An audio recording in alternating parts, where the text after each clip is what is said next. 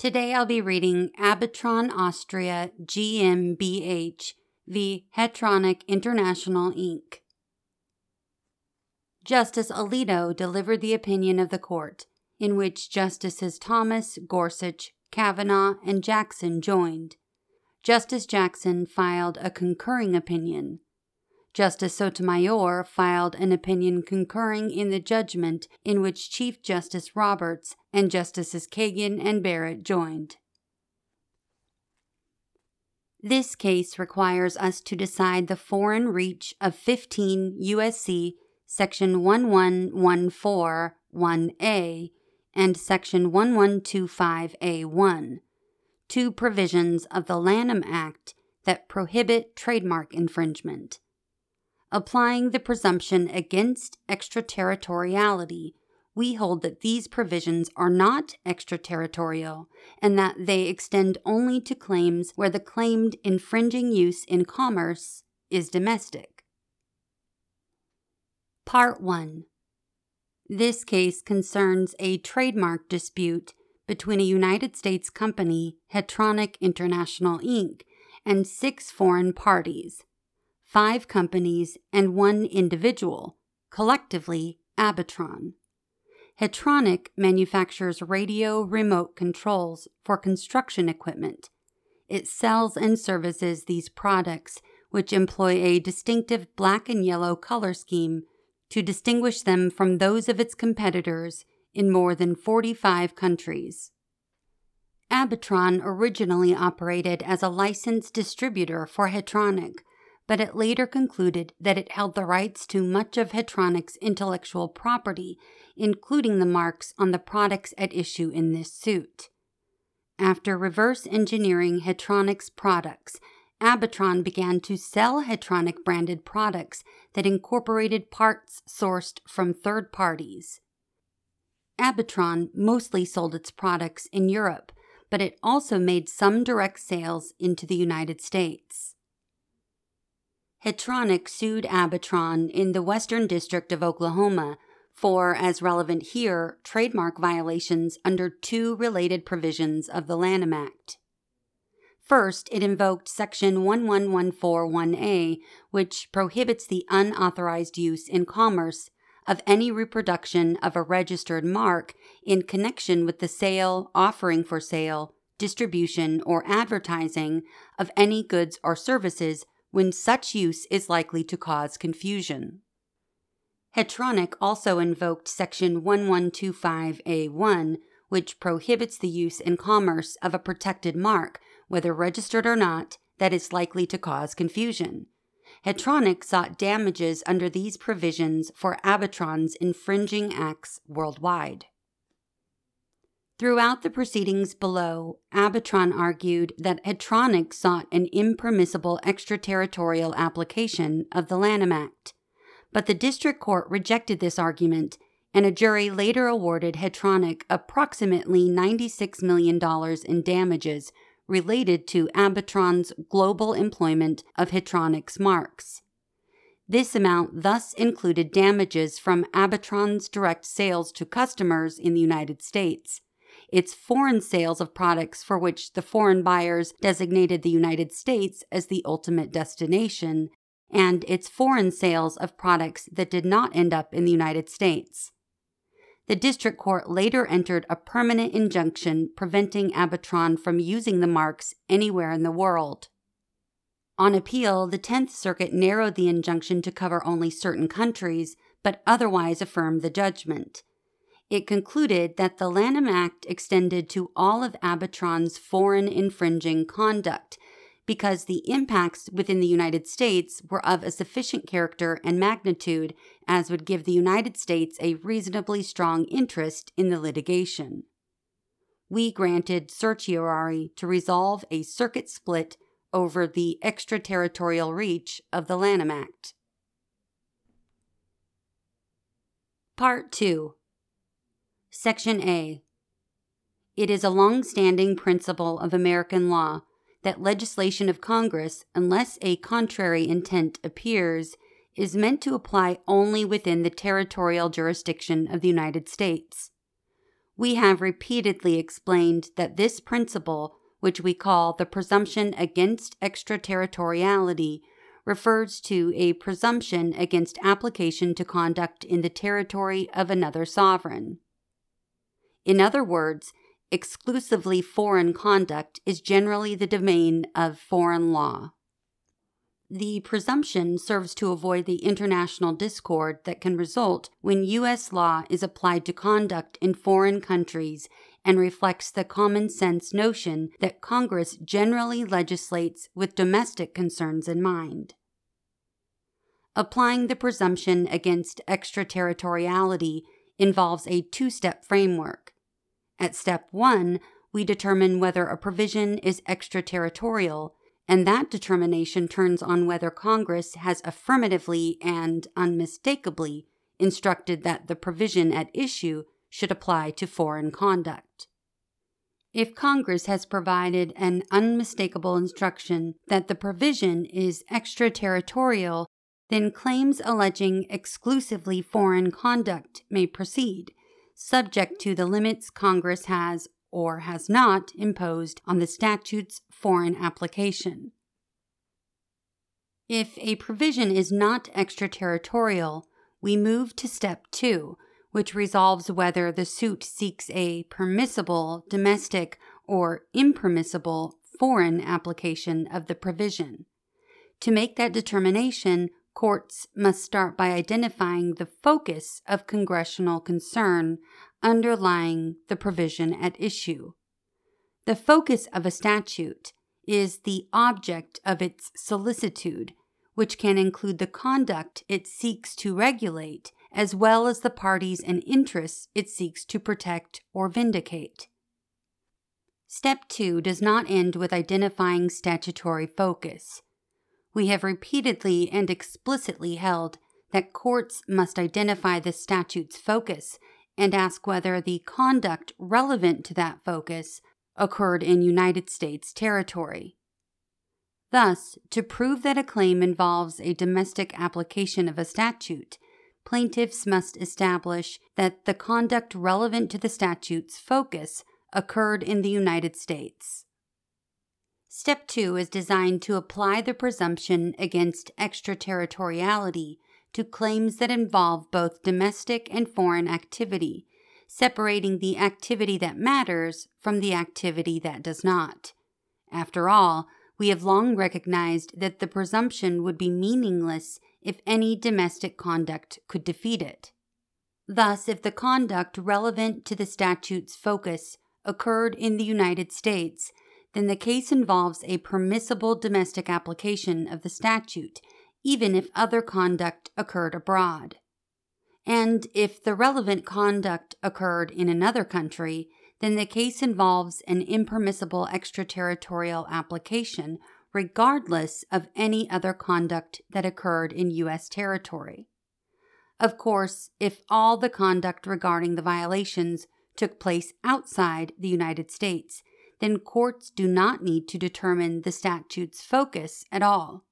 In that circumstance, there would be no domestic conduct that could be relevant to any focus, so the focus test has no filtering role to play.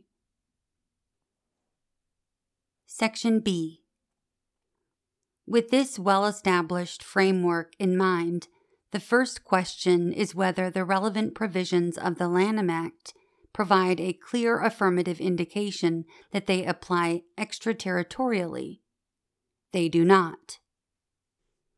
It is a rare statute that clearly evidences extraterritorial effect despite lacking an express statement of extraterritoriality. Our decision in RJR Nabisco illustrates the clarity required at step one of our framework. There, we held that the Racketeer Influenced and Corrupt Organizations Act could have extraterritorial application in some circumstances because many of its predicate offenses plainly apply to at least some foreign conduct, and at least one predicate applies only to conduct occurring outside the United States. Here, neither provision at issue provides an express statement of extraterritorial application or any other clear indication that it is one of the rare provisions that nonetheless applies abroad. Both simply prohibit the use in commerce under congressionally prescribed conditions of protected trademarks when that use is likely to cause confusion. Hetronic acknowledges that neither provision on its own signals extraterritorial application, but it argues that the requisite indication can be found in the Lanham Act's definition of commerce, which applies to both provisions. Under that definition, commerce means all commerce which may lawfully be regulated by Congress. Hetronic offers two reasons why this definition is sufficient to rebut the presumption against extraterritoriality. First, it argues that the language naturally leads to this result because Congress can lawfully regulate foreign conduct under the Foreign Commerce Clause. Second, it contends that extraterritoriality is confirmed by the fact that this definition is unique in the U.S. Code and thus differs from what it describes as boilerplate definitions of commerce in other statutes. Neither reason is sufficient. When applying the presumption, we have repeatedly held that even statutes that expressly refer to foreign commerce when defining commerce are not extraterritorial. This conclusion dooms Hetronic's argument. If an express statutory reference to foreign commerce is not enough to rebut the presumption, the same must be true of a definition of commerce that refers to Congress's authority to regulate foreign commerce. That result does not change simply because the provision refers to all commerce Congress can regulate and the mere fact that the Lanham Act contains a substantively similar definition that departs from the so called boilerplate definitions used in other statutes cannot justify a different conclusion either. Section C because Section 11141A and Section 1125A1 are not extraterritorial, we must consider when claims involve domestic applications of these provisions. As discussed above, the proper test requires determining the provision's focus and then ascertaining whether Hetronic can establish that the conduct relevant to that focus occurred in the United States. Much of the parties' dispute in this case misses this critical point and centers on the focus of the relevant provisions without regard to the conduct relevant to that focus. Abitron contends that Section 11141A and Section 1125A1 focus on preventing infringing use of trademarks, while Hetronic argues that they focus both on protecting the goodwill of mark owners and on preventing consumer confusion. The United States, as amicus curiae, argues that the provisions focus on only likely consumer confusion. The parties all seek support for their positions in Steele v. Bulova Watch Company, 1952, but that decision is of little assistance here. There, we considered a suit alleging that the defendant, through activity in both the United States and Mexico, had violated the Lanham Act by producing and selling watches stamped with a trademark that was protected in the United States. Although we allowed the claim to proceed, our analysis understandably did not follow the two step framework that we would develop decades later. Our decision was instead narrow, and fact bound. It rested on the judgment that the facts in the record, when viewed as a whole, were sufficient to rebut the presumption against extraterritoriality. In reaching this conclusion, we repeatedly emphasized both that the defendant committed essential steps in the course of his infringing conduct in the United States, and that his conduct was likely to and did cause consumer confusion in the United States. Because Steele implicated both domestic conduct and a likelihood of domestic confusion, it does not tell us which one determines the domestic applications of Section 11141A and Section 1125A1. With Steele put aside, then, we think the parties' particular debate over the focus of Section 11141A and Section 1125A1 in the abstract does not exhaust the relevant inquiry. The ultimate question regarding permissible domestic application turns on the location of the conduct relevant to the focus. And the conduct relevant to any focus the parties have proffered is infringing use in commerce, as the Act defines it. This conclusion follows from the text and context of Section 11141A and Section 1125A1.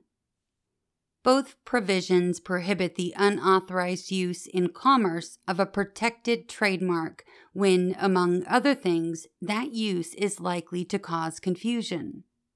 In other words, Congress proscribed the use of a mark in commerce under certain conditions, this conduct, to be sure, must create a sufficient risk of confusion, but confusion is not a separate requirement. Rather, it is simply a necessary characteristic of an offending use. Because Congress has premised liability on a specific action, a particular sort of use in commerce, that specific action would be the conduct relevant to any focus on offer today. In sum, as this case comes to us, use in commerce is the conduct relevant to any potential focus of Section 11141A and Section 1125A1 because Congress deemed a violation of either provision to occur each time a mark is used in commerce in the way Congress described, with no need for any actual confusion. Under step two of our extraterritoriality standard, then, use in commerce provides the dividing line between foreign and domestic applications of these Lanham Act provisions. Part 3 Resisting this straightforward application of our precedent, Justice Sotomayor concludes that step two of our extraterritoriality framework turns solely on whether the object of the statute's focus is found in or occurs in the United States. Applied to the Lanham Act, the upshot of this focus only standard is that any claim involving a likelihood of consumer confusion in the United States would be a domestic application of the Act.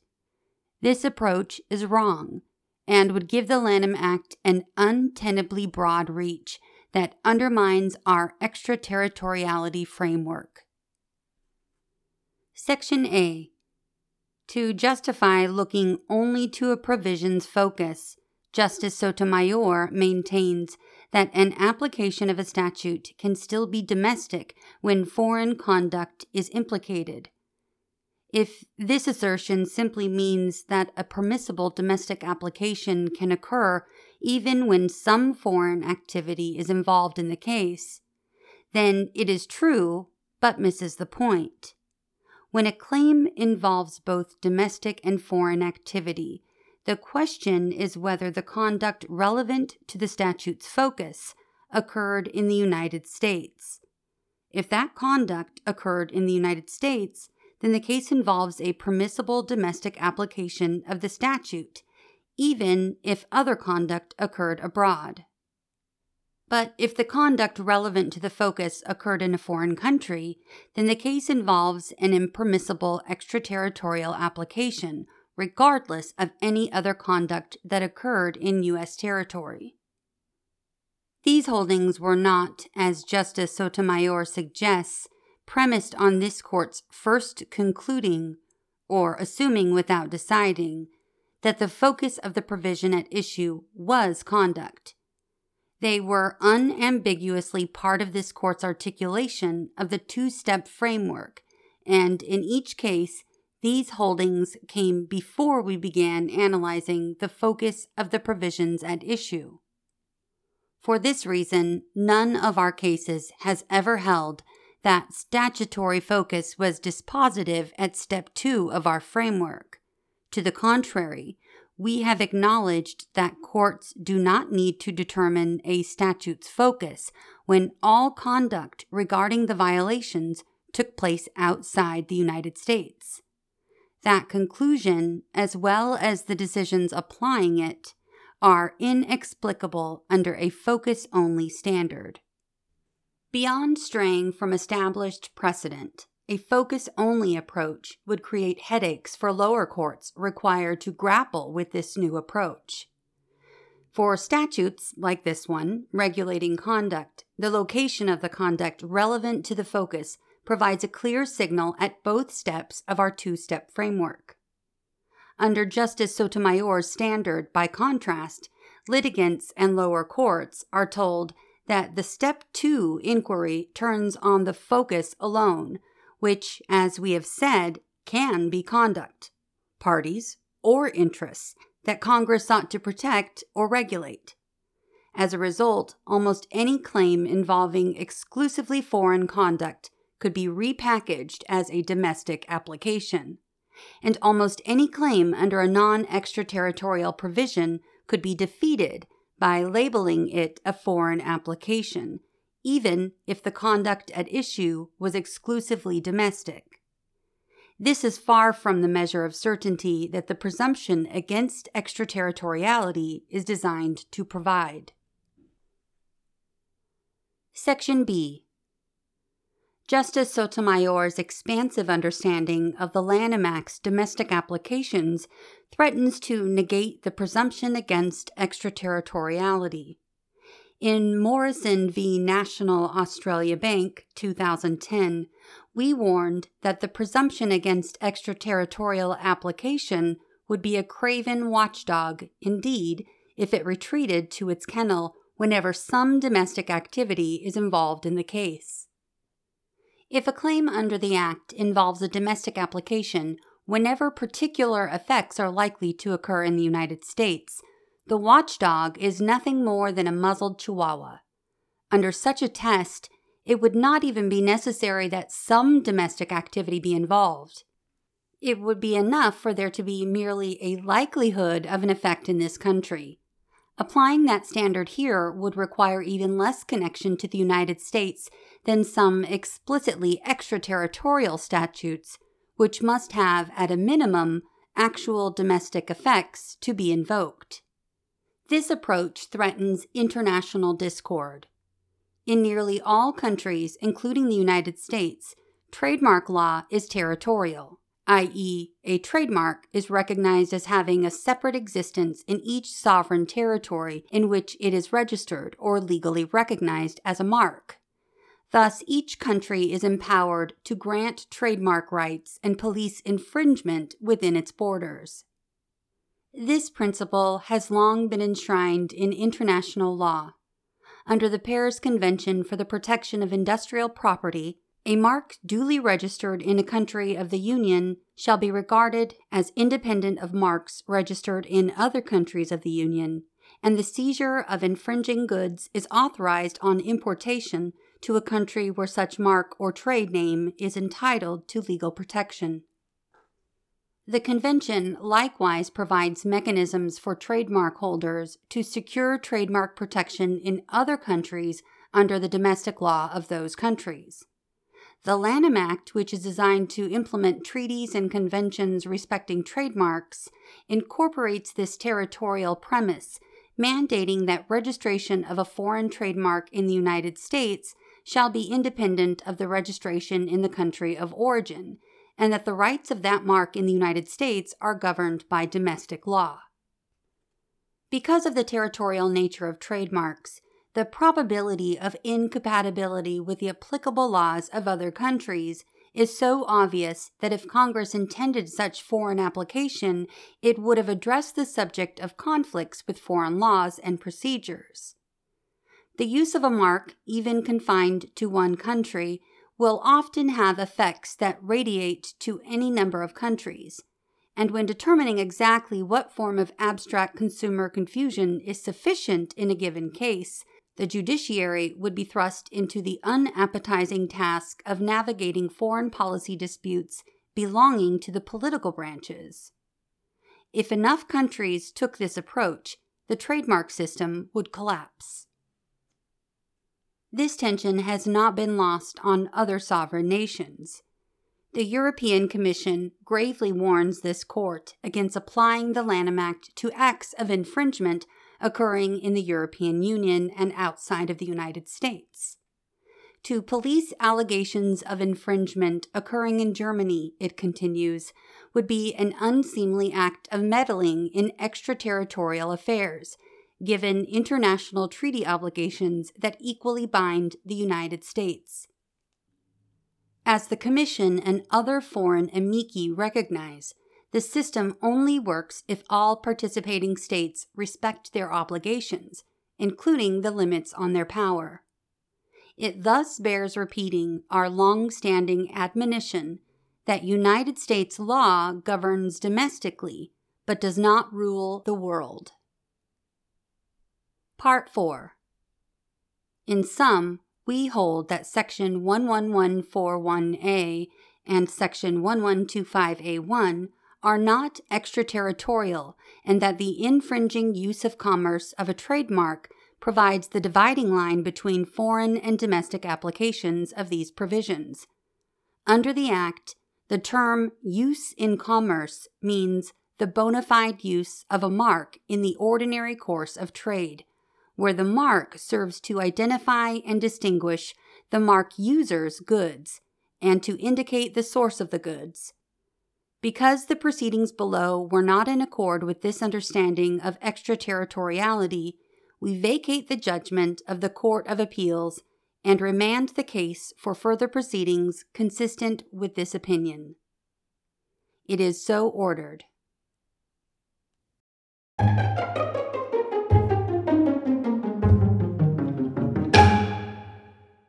We've come to the end of the opinion. Until next episode, Thanks for listening to What SCOTUS Wrote Us.